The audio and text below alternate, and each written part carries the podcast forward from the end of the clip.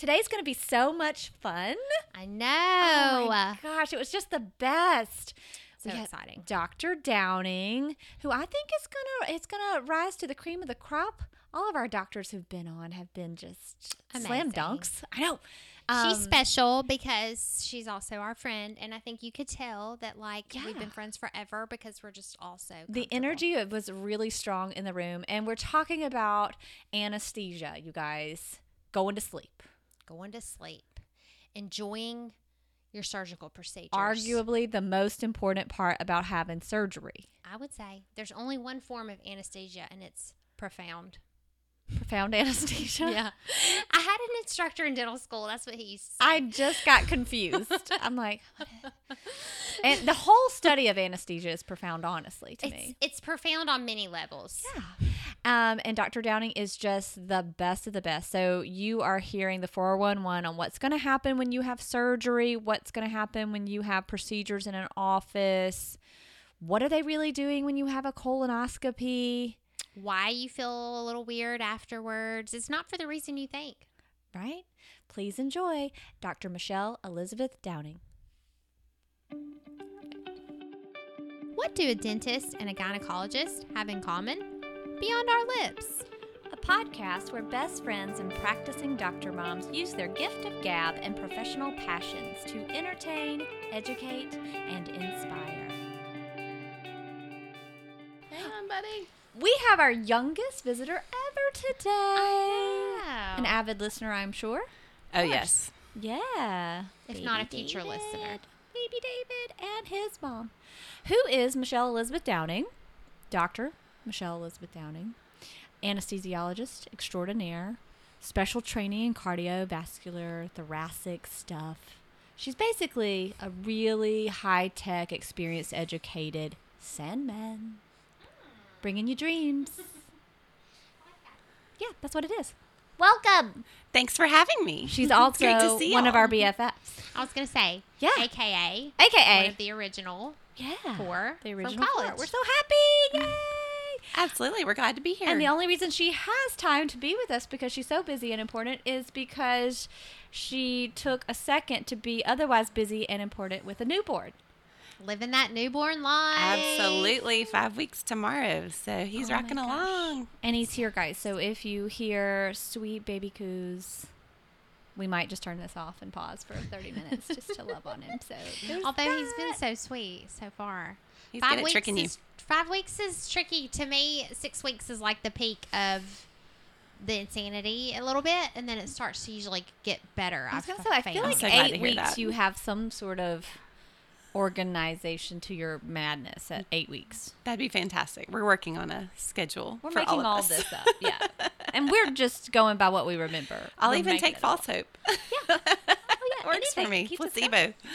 So anesthesiology, we're going to talk a lot about that today. So this is a great episode if you have ever been put to sleep for a procedure, if you have ever had a block of any kind for when you had a procedure, if you've ever had an epidural or spinal during childbirth, if you know anyone who's going to do that, if that is something that you're interested in or want to know more about because of yourself or family members or friends, today's your day. Absolutely. So exciting. Um, and for those of you who watched last week, we just brought it full circle with the tori's. That's right. We just had a real a crossover moment. It's really like a multi crossover mo- moment where um, we talked about intubation, sometimes aggravating tori, and that's how people can realize that they have them for the first time. So we were just discussing that, and Dr. Michelle was just telling us that she sometimes we'll give her patients a heads up about that, which I super appreciate because then that saves the, oh my God, what is this thing in my mouth conversation that I usually get. Absolutely, because on multiple different procedures, there are different airway equipment we have to put into the mouth, and some of it does tend to press on the upper part of the mouth. And so now, when I do my airway exam, if I see a prominent torus or tori, I kind of let my patients know, like, you might be more likely to be sore than your you know, next door neighbor here in the pre op area. So it just gives them a little heads up Have you ever they're- seen some of the gnarly big ones, like or on the lower? Yes. Ever notice the ones Not on the lower? lower ones, because really we don't put anything down there. Mm-hmm. Um, so it's really the upper, because we're either, like you said, intubating or putting in a breathing tube or a little breathing mask that sits behind the tongue, or they're oral airways that are like a hard plastic, and that can really aggravate. Um, but some people even have trouble with like the bite blocks they use to do an Yeah. endoscopy procedure, and that's to protect your teeth from the scope going down. So people who get an EGD or esophagogastroduodenoscopy to look at for like reflux or gastric ulcers or bleeding, that kind of thing. Um, the bite block, if it extends far enough, can aggravate it as well. So So you think, because I'm still thinking of that one patient, and his, his was actually on the lower. So I'm Uh-huh. wondering if the bite block does it go kind of down into the floor of the mouth, like on either side of the tongue, or no? the um, one for EGD does it's kind of like a hard plastic that sits in front of the upper and lower teeth. Um, to protect them, Okay. and then there's a piece that extends back between the teeth to protect the teeth from the scope going down. So it, I guess if it was really anterior towards the front Yeah. of the mouth, it could have rubbed. And some of them are, I mean, huge, huge. So Tori like you would not. We're on tori still. We're still talking about tori. Huge. We can't tori. get over it. Now I will say some of the upper tori can get looking a little bit like other body parts, but we will not get into that exactly. Huge. Um, so yeah, that's interesting because I've actually had a couple of patients over the years too to claim that you know, and, and I think it's true because they wake up with like a chipped tooth or a broken tooth, but that they get put to sleep and they wake up and a, chi- a tooth is chipped or broken or a partial denture will get damaged or something if they don't know to take it out first and stuff like that. So Yeah, that's definitely a part of like all my pre-op consents is Mm-hmm. letting patients know that dental damage or dislodgement, especially in poor condition teeth or teeth that have been repaired in any way. Like I ask about caps and crowns, um, ask about dentures and partials because all of those things that can be removed should be removed if we're Mm-hmm. going in the mouth, um, and then let them know that anything that's glued on is more likely to come out than what God gave them. So that's sort of my spiel. I have found not a ton of knowledge by a lot of doctors about teeth. And I don't mean I'm sure you guys I mean you guys know more than the average. There's no teeth I'm in the actually- vagina. if everything's going properly. Um, uh, I am actually basing that on my brother who knows absolutely nothing. He's a urologist There's and knows no teeth- about teeth. in the penis. Although I will say there's sometimes teeth inside a type of ovarian cyst called a dermoid. That's right. And the um, teratoma is that Yeah, I was thinking that has? teratomas. Yeah, that has that grows teeth. Yeah. So Yeah, other fine. than anesthesiologists and maybe ENT, OMFS, your oromaf- Yeah. maxillofacial surgeons that are both dentists and physicians. Absolutely. There's a crossover there. But yeah, you're right. Most of us do not deal with the teeth that often. d- it's like, do y'all have like a chapter in a book somewhere in medical school about oh, teeth? yeah. We learned about it way back when. Probably. oh, clearly it made a huge impact on you guys. I mean, probably where it said something like it's the gateway to all your health of any kind because Yeah. you can get infections through your mouth and then that can go to your like heart basic that can- anatomy or like Right. what restorations. Oh, for or sure. At like one point, I knew how many teeth we had as an adult. Yeah. Yes, we learned that once upon a time. Which in the be dentin. 32 Okay. if you have um, wisdom teeth. We're If- helping which- your trivia. If you don't, it's 28. If anyone wants to know. And 20 baby teeth. Okay. But there are supernumerary teeth and there are other, you know, things like that. But they're not exciting. Who are we kidding? Teeth are so exciting. Are they? Yeah, I think so. Okay. You know what else is exciting? Not being awake during surgery and epidurals and epidurals and IV sedation. Amen. and mm-hmm. IV sedation. Yes, conscious sedation. sedation. I mean, everything you do is kind of exciting. If we focus in on like a full quote unquote go to sleep procedure, because that's what I know and that's layman's version, that is something else breathing for you It while we give you drugs to make you asleep. Give us a scoop.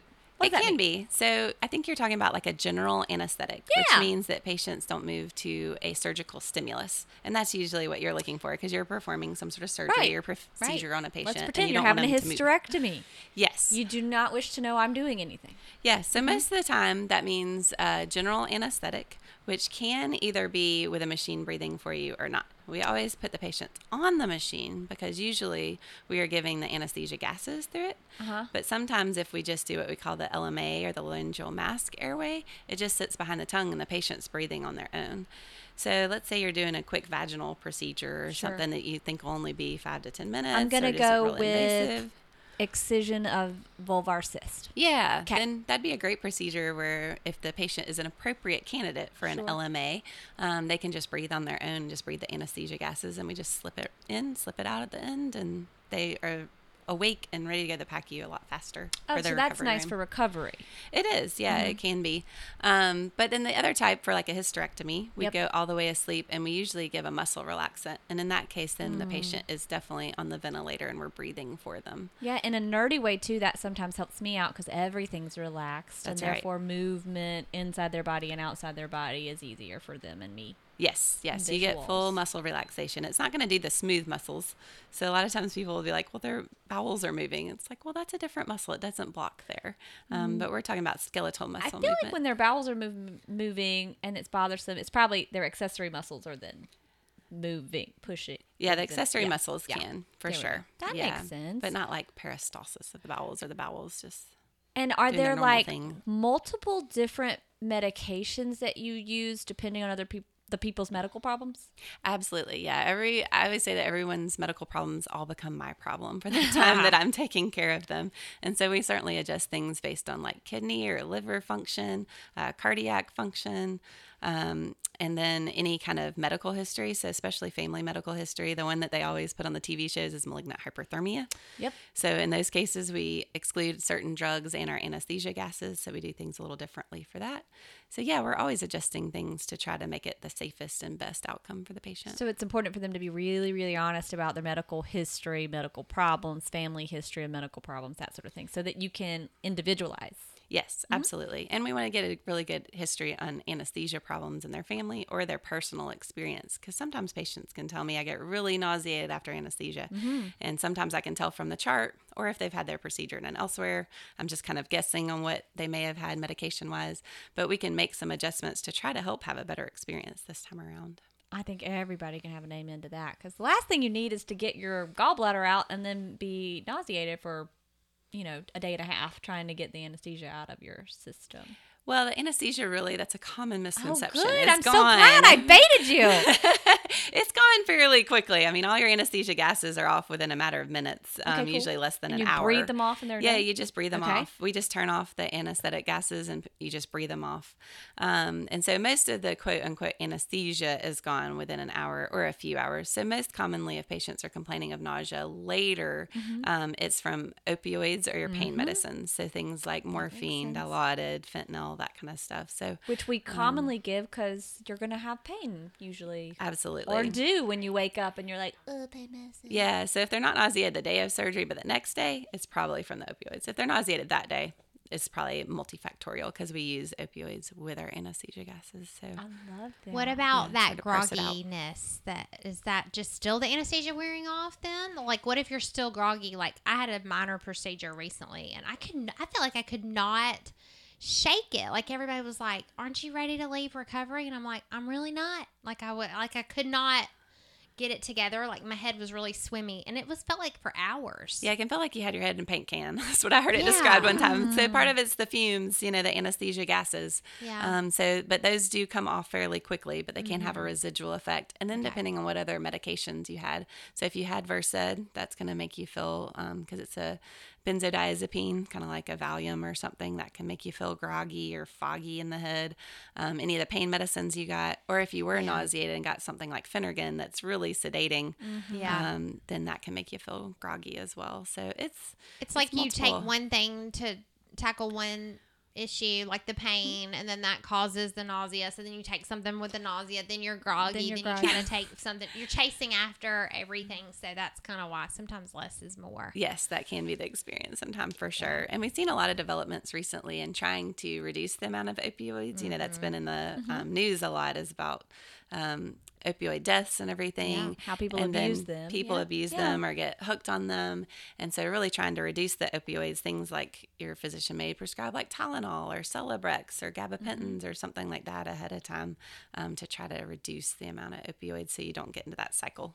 Yeah. Right. I think um, we have to do um, opioid training as part Mm-hmm. of our recertification or CE, and Alabama's definitely up, still up there with the prescriptions on opioids. So whether we're just so whether as as physicians we're just so trained to our patients wanting them and needing them and knowing that like when they get them they're going to be kind of out you know check that one off the list or whether it is demand by the patients or whether you know i'm not really sure why but it seems like we what i heard from my last um, webinar that i did was that we are still kind of lagging and sort Right. of controlling that a little bit But- Yeah, and you can really can almost eliminate them sometimes with like regional anesthesia. So like you do a regional when you do um, a cavity, basically, is you're blocking the nerve that's going to the tooth, and you work on the tooth. So by that method, you're able to exclude it completely, and we're able to do that for surgeries and procedures for some of them because you can block the nerves go into the arm and do a mm-hmm. fracture repair, for instance, or epidural or a spinal mm-hmm. to do a C-section or to have any surgery that's kind of below the waist. So a lot of times we'll do that for like knee and hip replacements or mm-hmm. fractures of the lower part of the body. So you're really able to adapt things a lot better and your anesthesiologist can help you have a better experience if you let them know if you have those side effects. I always wonder too, like um, when you under general anesthesia, do you still have to locally numb or regionally numb the area? Like, I know that that seems like such a basic Not question. usually. like, it depends on what your intention is. So sometimes they will for post-operative pain management because you can place numbing medicine or whatever that lasts a long time, has a long Right. half life. So While you're have in less there, of that just, like, immediate pain when you wake up. Yeah. Other times we'll use things like a numbing medicine with something to constrict blood vessels to help us with bleeding control Yeah. because then that can help us temporarily there. Yeah, and then I'll just add to that. So our anesthesia gases, we'd have to turn on more gas for the patient not to move to incision. But if you numb up where you're about to do the incision, mm-hmm. then they're less likely to move, and so you don't have to have as much anesthesia gases. So a patient who's really old or frail or their blood pressure is really low, and we can barely turn on any of our anesthesia gases, we're really grateful to our surgeons when we say, "Hey, if you'll inject a lot of local, I think they'll." Have a better experience for you and for the patient. So it, it can augment the anesthetic by doing some local with the general. Okay. I've always wondered that. Yeah. Give, this is off topic. Give us the skinny on how you responded to like a very famous person who took anesthetics at home.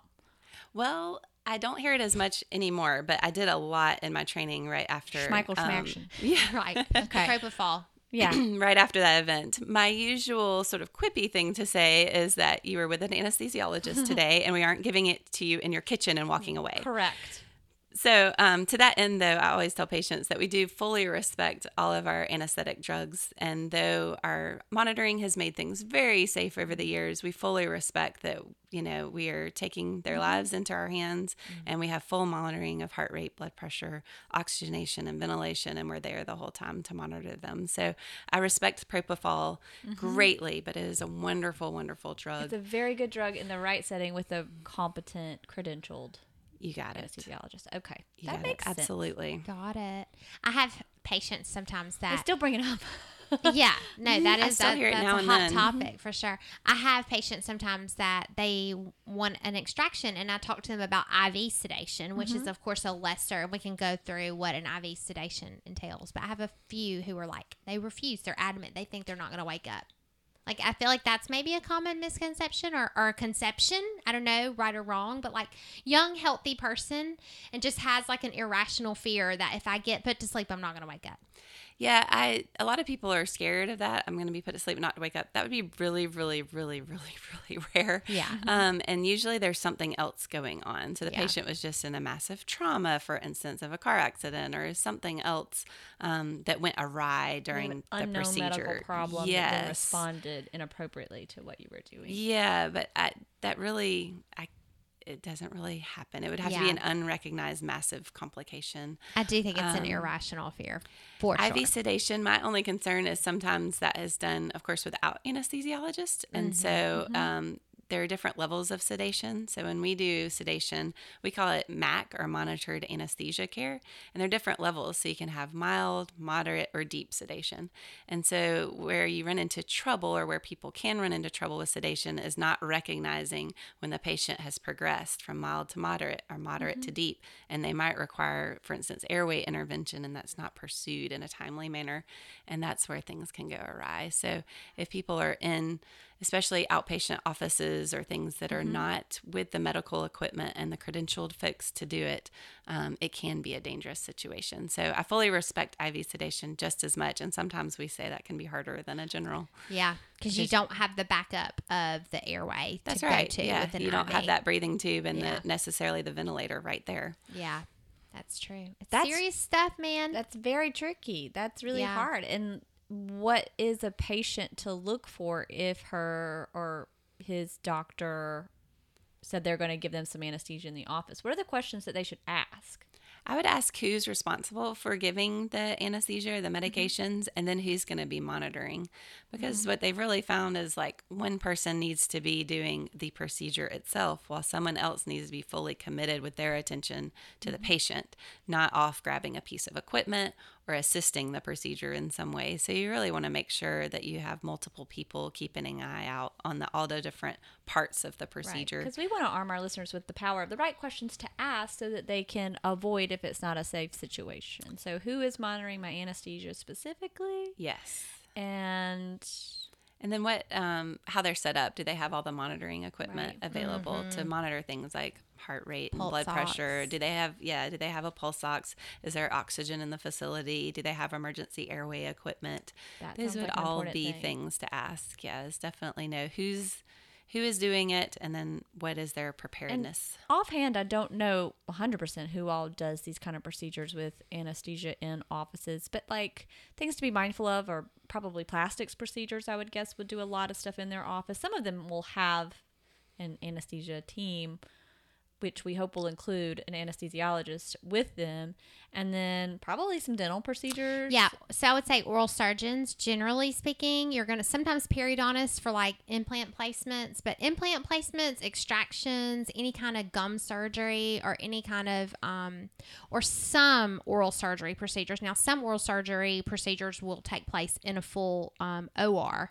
And a lot of these places, and I think this is what you're talking about too, they have a surgical suite equipped in their office. Mm-hmm. So, with the equipment and with you know the infrastructure and then i know with pediatric procedures sometimes you can there are various forms of sedation and i know some pediatric dentists they're, they're kind of it's evolving they'll, they'll take them to the or and then there are some pediatric dentists out there who do nothing but or um, patients and so they're certified at the hospital and they do their cases under um, general anesthesia some that do iv sedation in the office and bring in an anesthesia I don't know if it's an anesthesiologist or a CRNA to be honest, but I think it's an anesthesiologist. I guess it depends on the practice, but um, bring them in to help monitor because I think with kids it's a whole another level. Yeah, especially with children, you really want to look for a pediatric anesthesiologist to be Mm-hmm. monitoring your um, child because they can get into trouble very That's quickly. important. These are your and- babies. Yes, Yeah. so that would be the case where I'd be really adamant to make Mm-hmm. sure that there is a pediatric anesthesiologist taking care of my child. That's one of those tough things though, because if it's something that needs to be done, it's weighing the option of the heavy duty general anesthesia uh, OR appointment, which is just stressful for the whole entire family,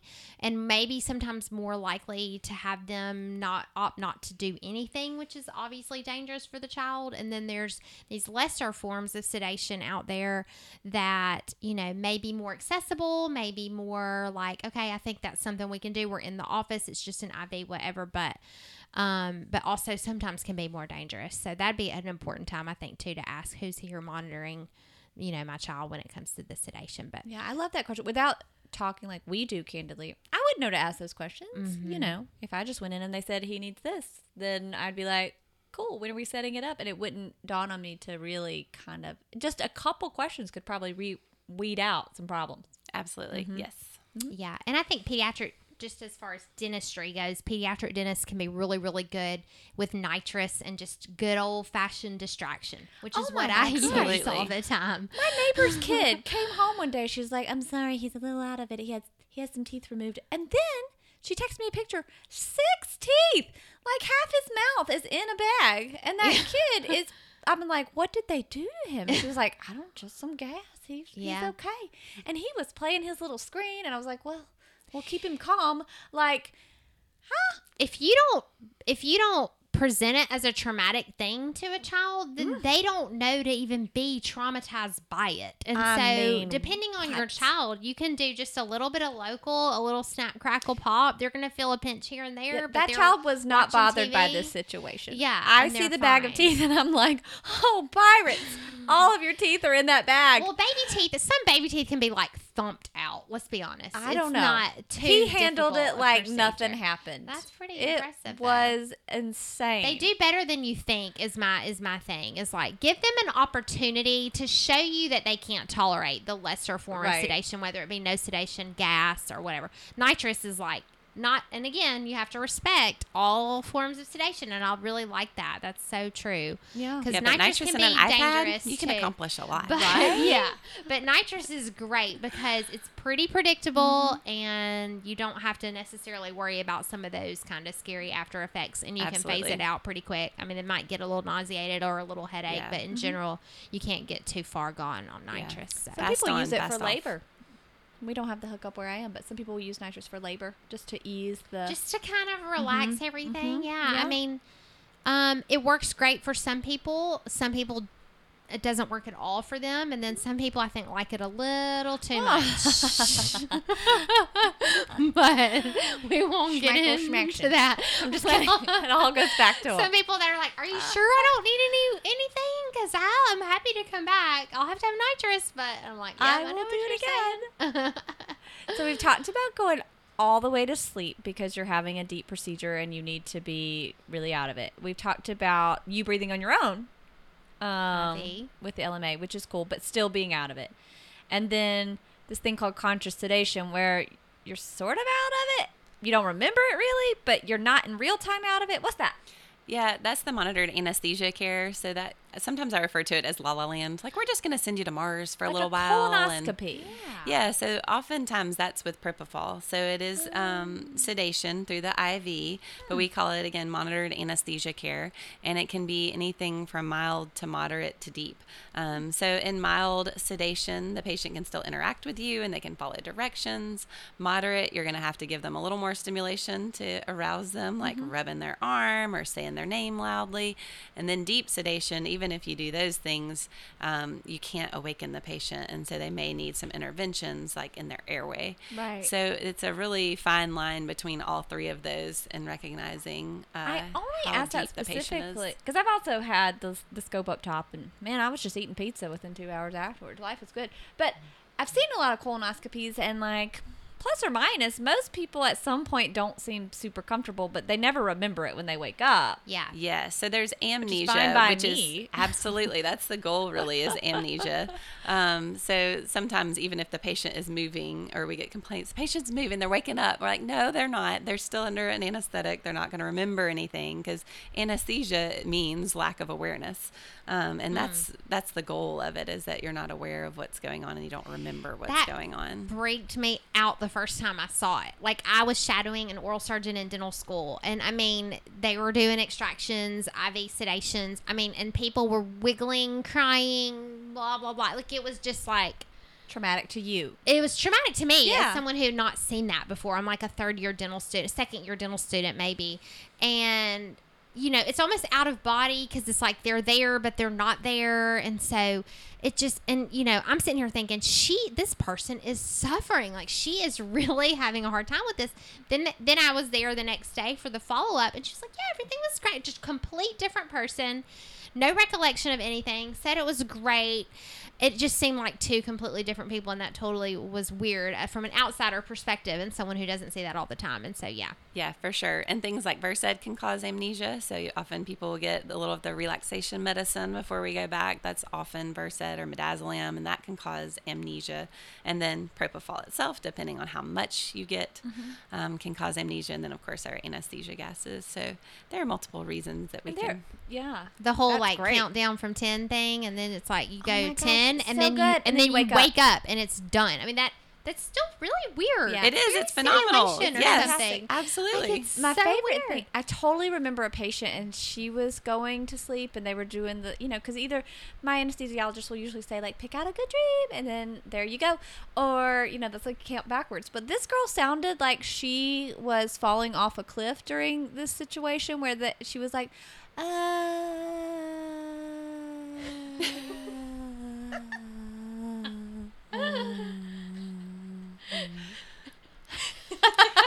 sometimes they can phonate or That's the how it vocal cords will Uh-huh. yeah so it was sometimes my it's a noise favorite i was like So there she went It's like the verbal like explanation of like what's actually happening, It was like in your head.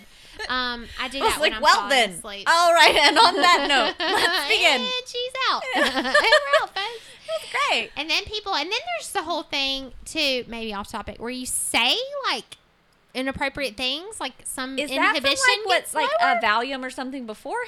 yeah a Valium Okay. or or Versed beforehand Versed. or yeah just any little cocktail medicine that their that facility might Instead use of getting chills, Um, somebody got chatty. Yes. And so I always say that we're like Vegas. What happens here stays here. Oh, so yeah, when patients girl. are worried, they're going to say something. I'm like, don't worry Oh, about yeah. it. We'll just be entertained. I bet Um, heard some really good stuff. We have. And then Yeah. even physicians, of course, anesthesiologists, we're scared what we're going to say. Right? Because You're like, I don't want to go to sleep. Yeah. What will I say? Especially if we're uh, in a facility with our co coworkers and colleagues, we Oh, don't yeah. know what we're gonna say if we lose our inhibitions. Most commonly, though, anesthesiologists say bossy things like, "How's my oxygen level?" Right. and oh man. yeah, how much fentanyl did I get? So oh. we just can't get Like, off you of better our. watch my Task in your, in your environment. That's right. We can't get rid of our professionalism apparently when we're disinhibited.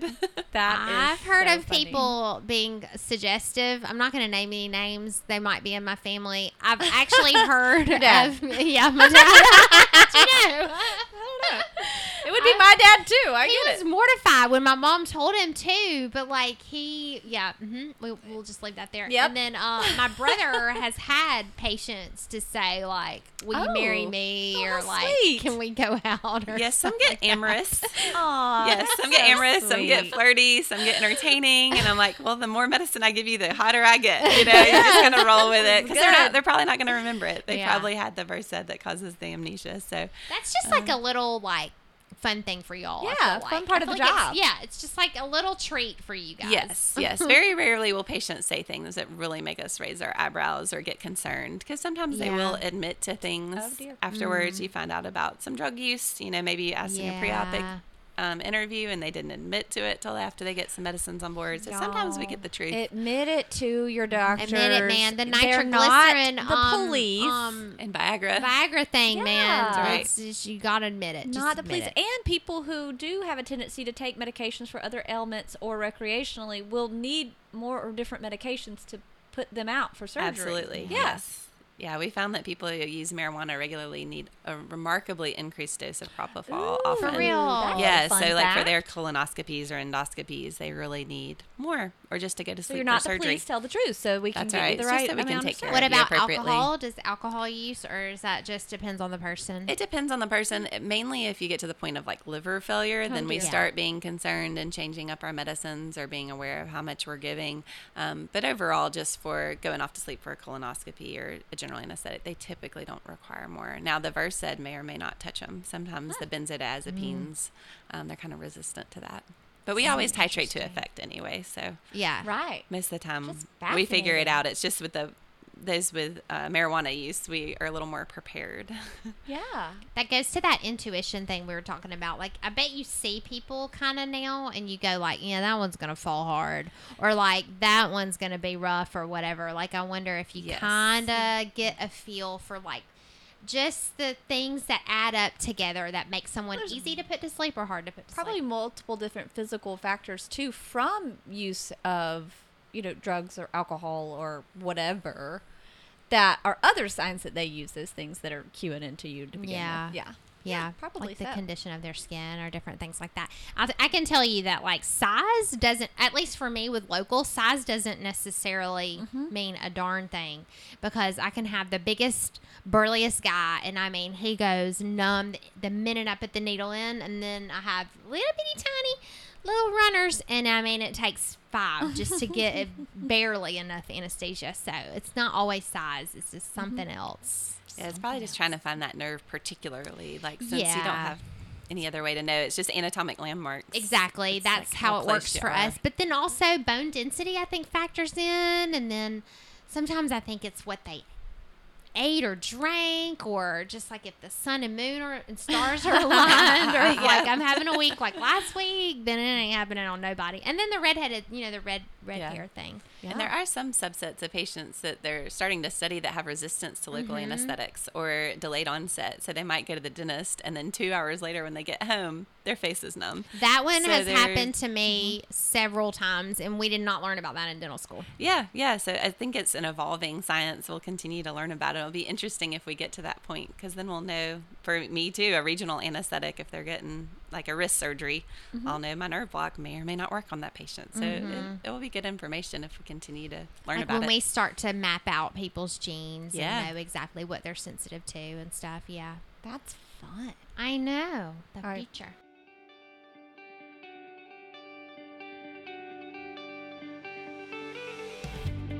Thank you for listening to Beyond Our Lips. We hope you have been entertained, educated, and inspired.